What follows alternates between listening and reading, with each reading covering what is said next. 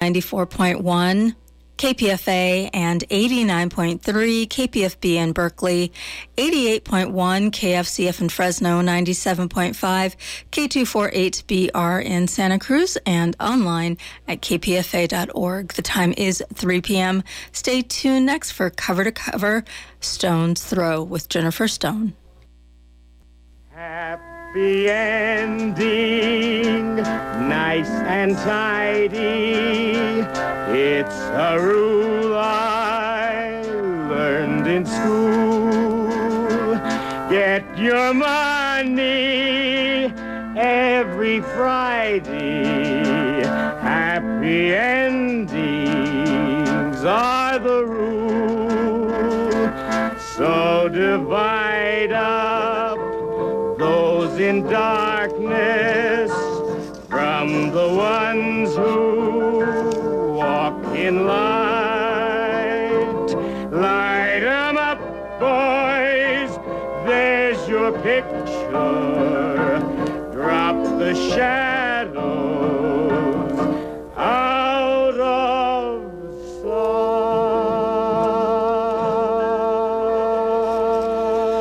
sight. This is Jennifer Stone with Stone's Throw. Stone's Throw again.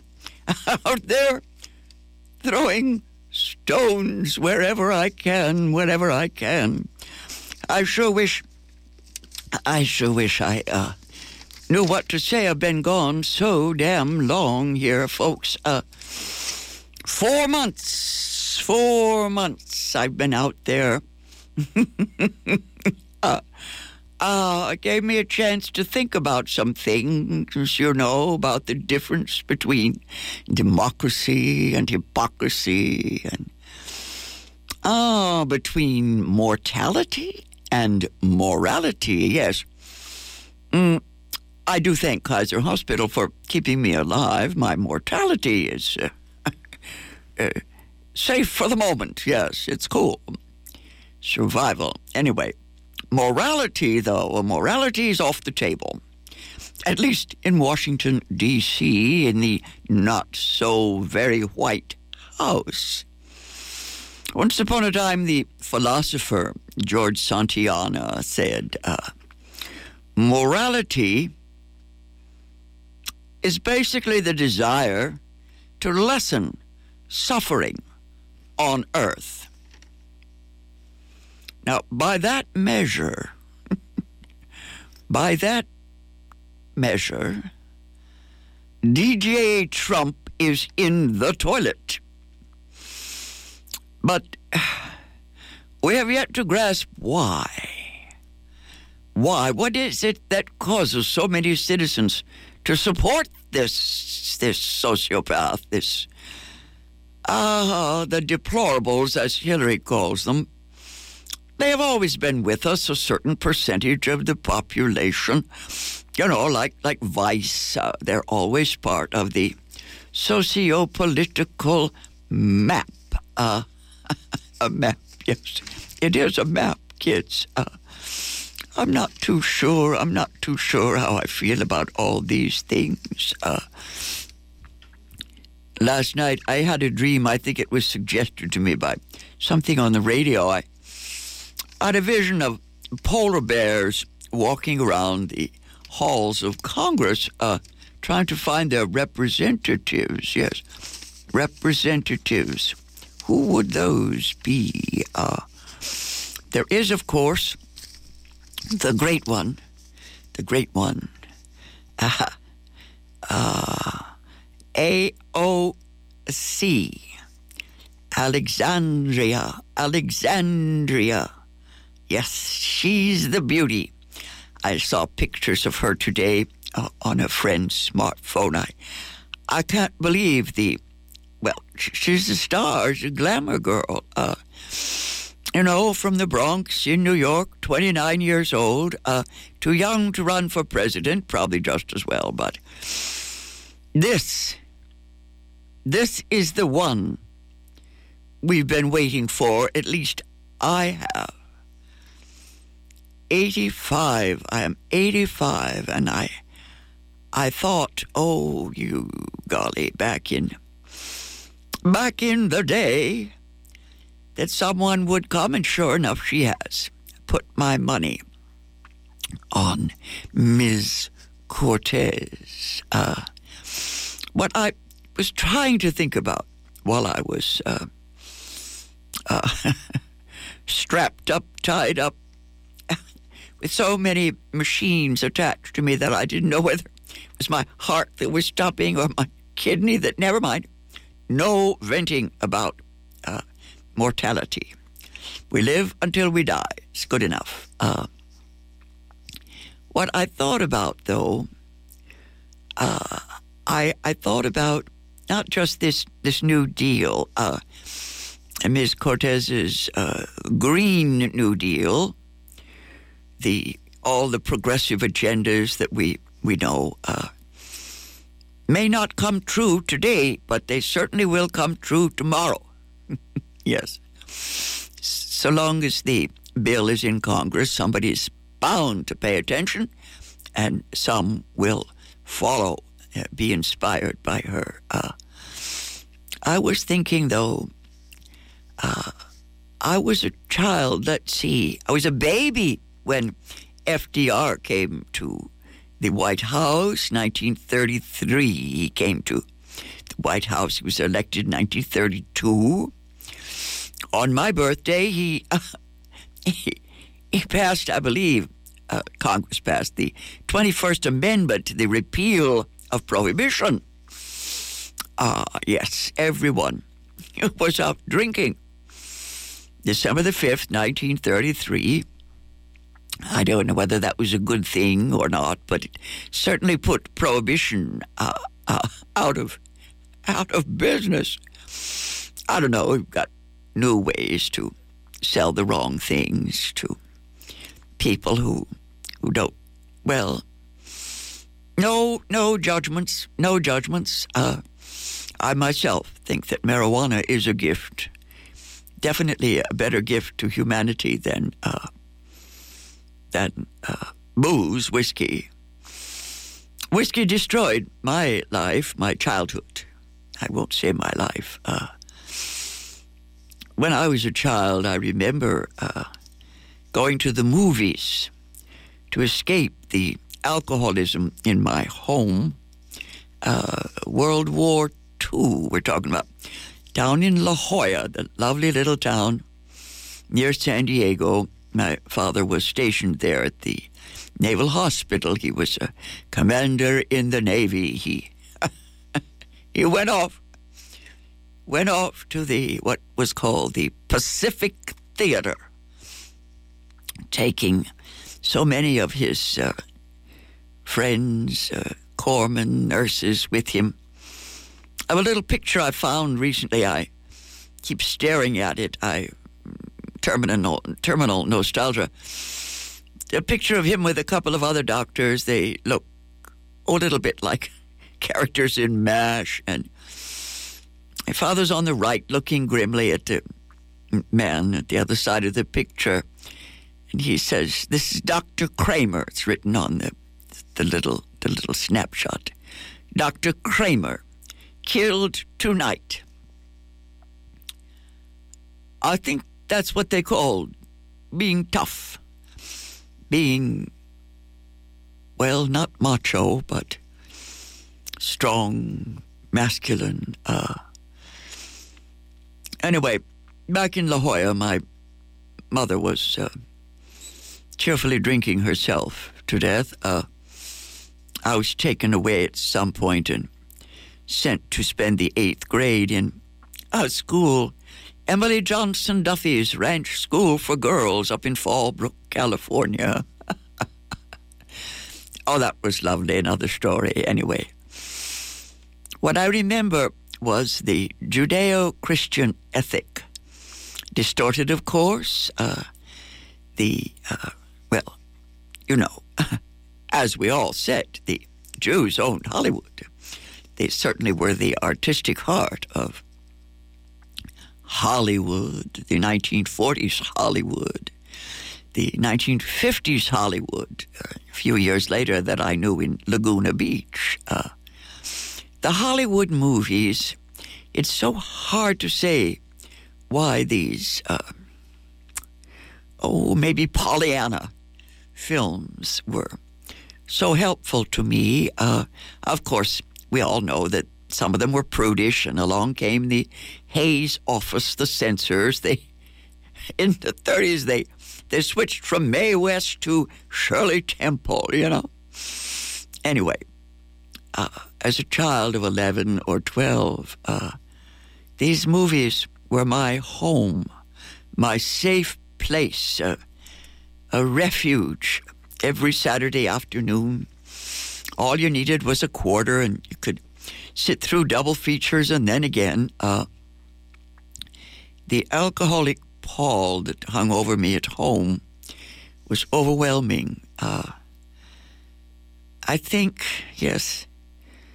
Well, I'm not sure whether I was grateful to be sent away to that girls' school. I do remember just hmm, pink formals and becoming kind of an adolescent, uh, well, an awkward adolescent. Sad little thing. Uh, puffed sleeves. My mother cut the long sleeves off and put puffed sleeves on. she was definitely, definitely uh, sober in some of her, some of her, some of her best moments. Yes, I remember a teacher there at Emily Johnson Duffy's Ranch School out in Fallbrook, California, in the avocado groves.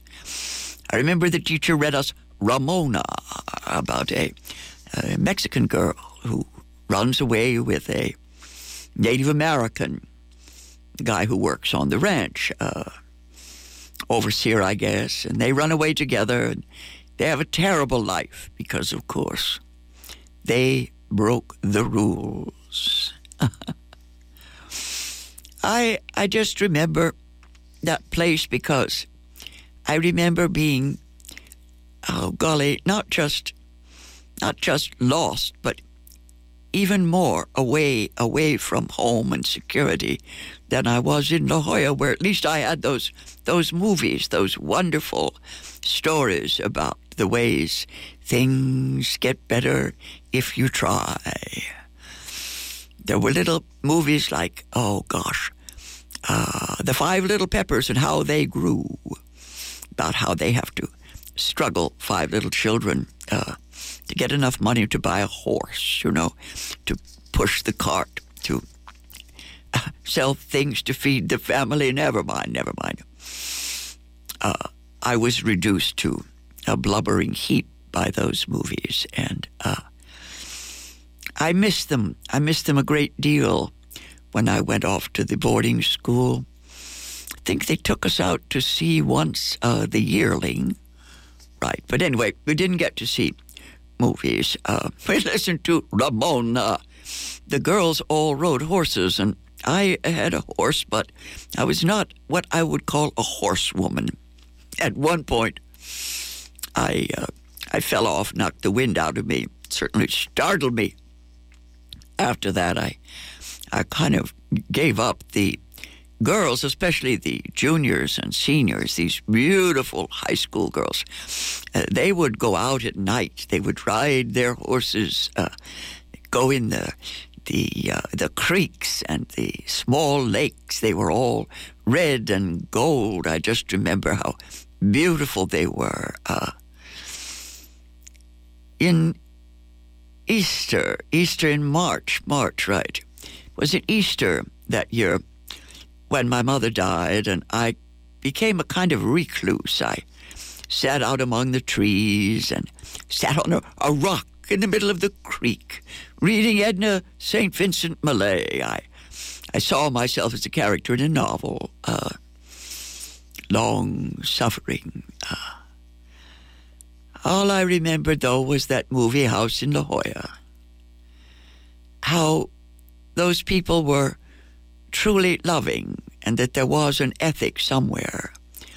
Uh, I, I know that if I search my heart that my family practiced a kind of religion of kindness, but that didn't save them, certainly not my mother. It's all very well to be a loving, uh, a loving, kind parent.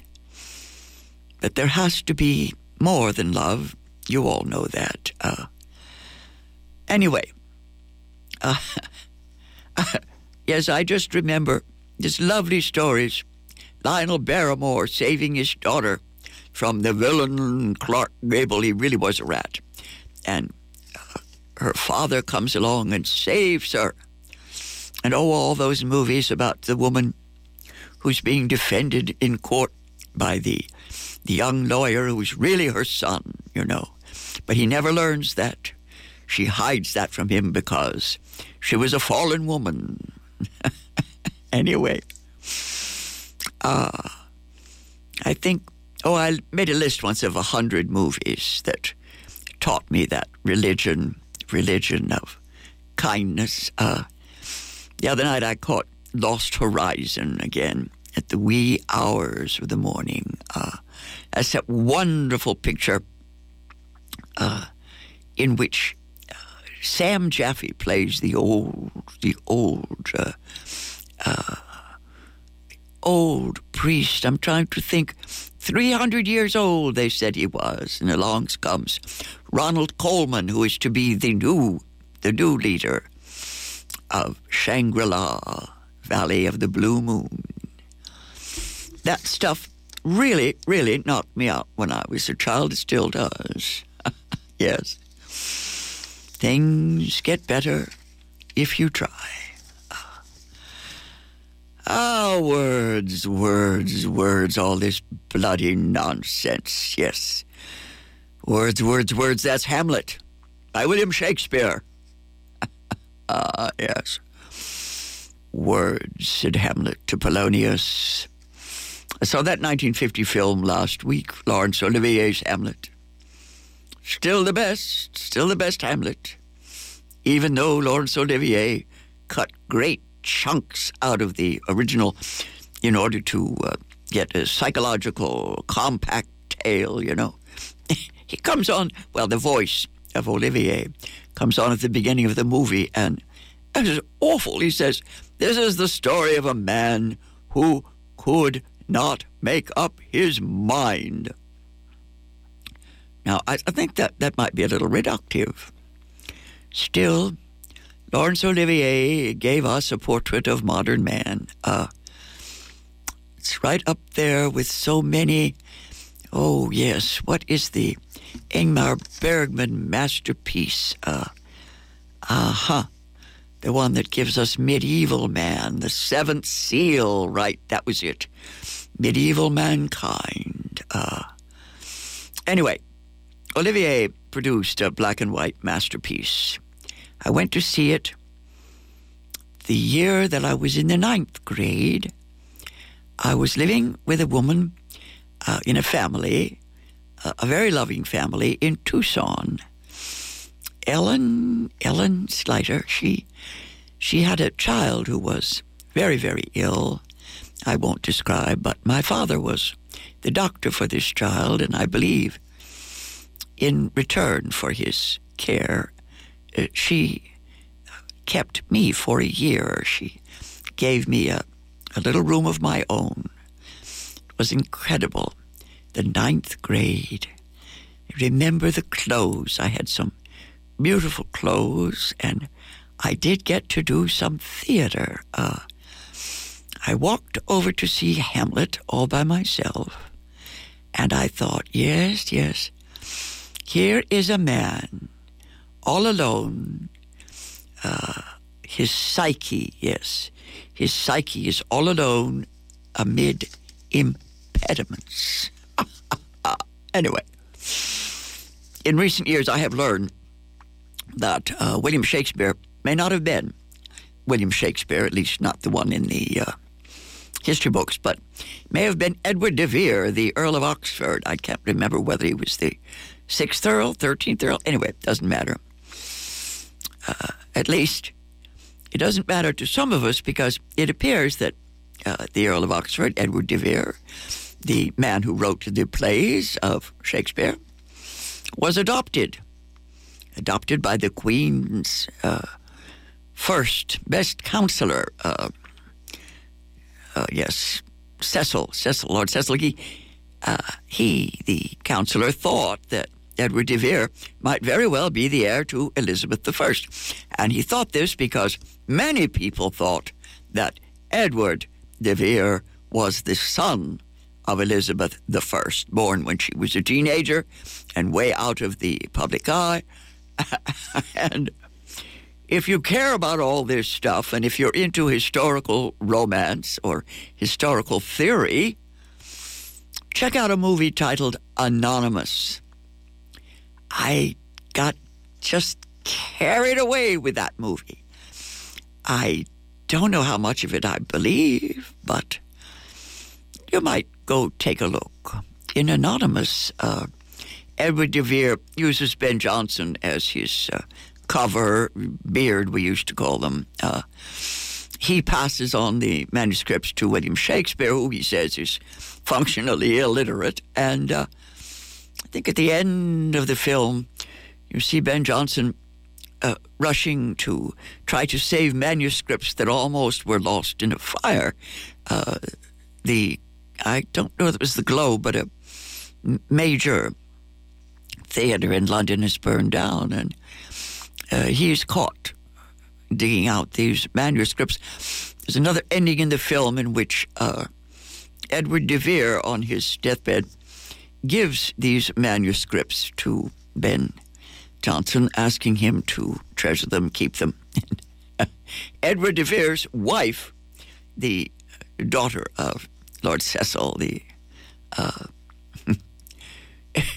the front man for Elizabeth, uh, he married his daughter to Edward de Vere in the hopes that she would become a queen of England. Anyway, she's completely contemptuous of all these scribblings, nonsense that her husband wrote, and Ben Jonson tells her that if she's remembered for anything, it will be because she was the wife of the greatest playwright in English history.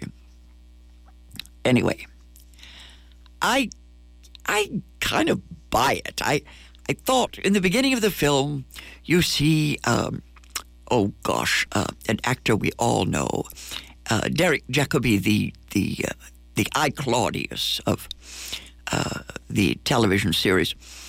He comes forth and gives that speech about you know using your imagination, lighting a candle.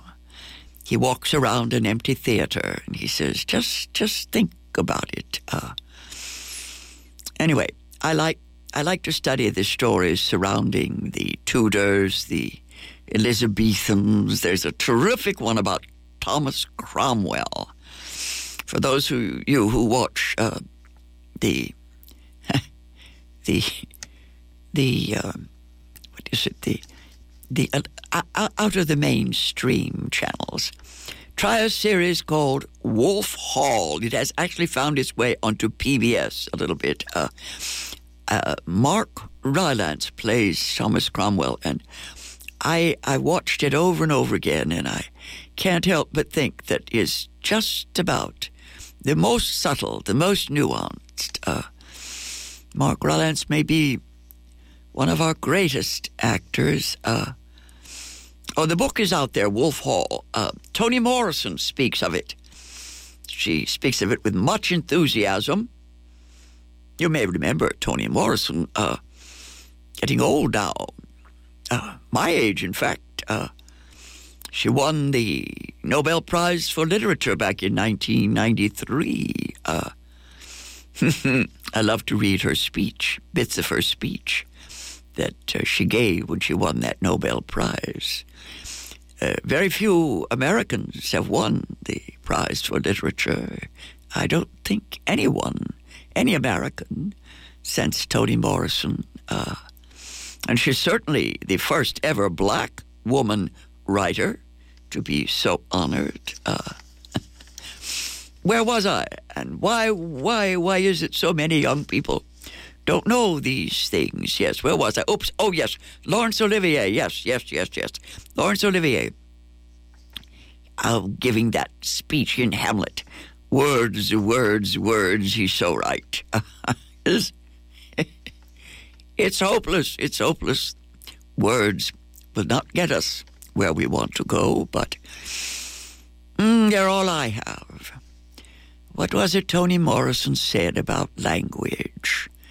She said, uh, words, yes. Uh, what do words do? Minding the mind. I'm forgetting it, I'm forgetting it. Short term memory. I have written it down somewhere. Word work, she says, is word work is sublime because I'm going to have to go look that up.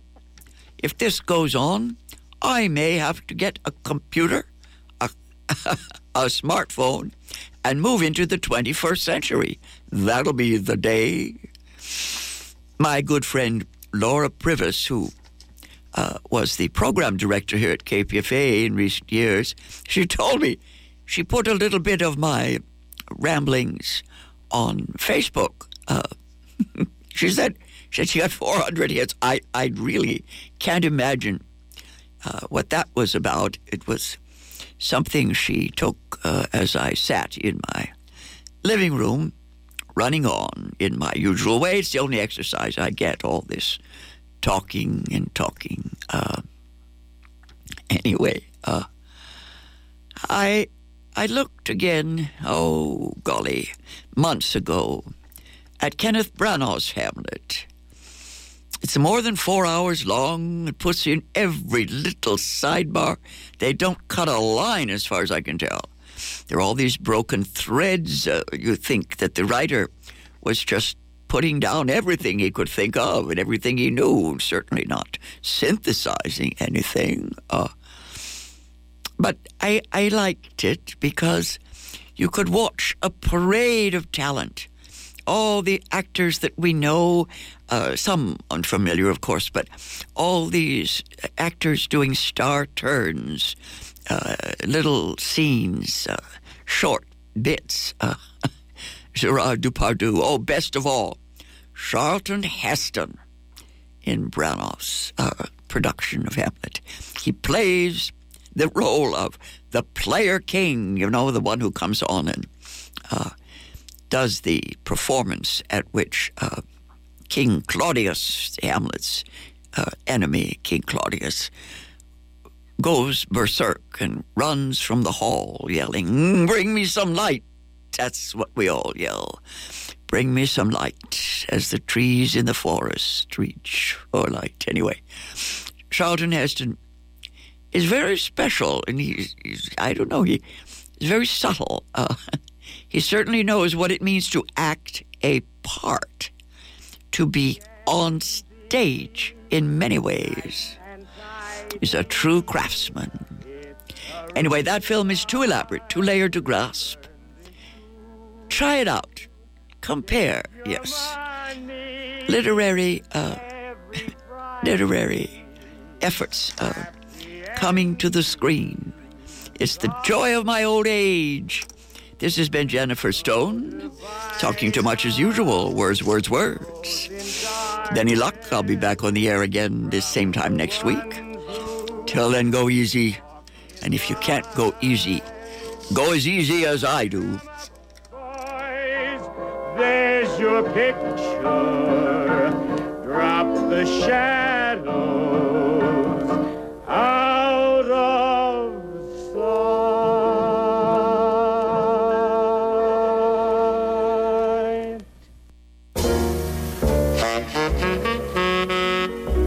In celebration of February Black History Month, Mills College invites you to an evening honoring the life and legacy of late great jazz tenor saxophonist Dexter Gordon.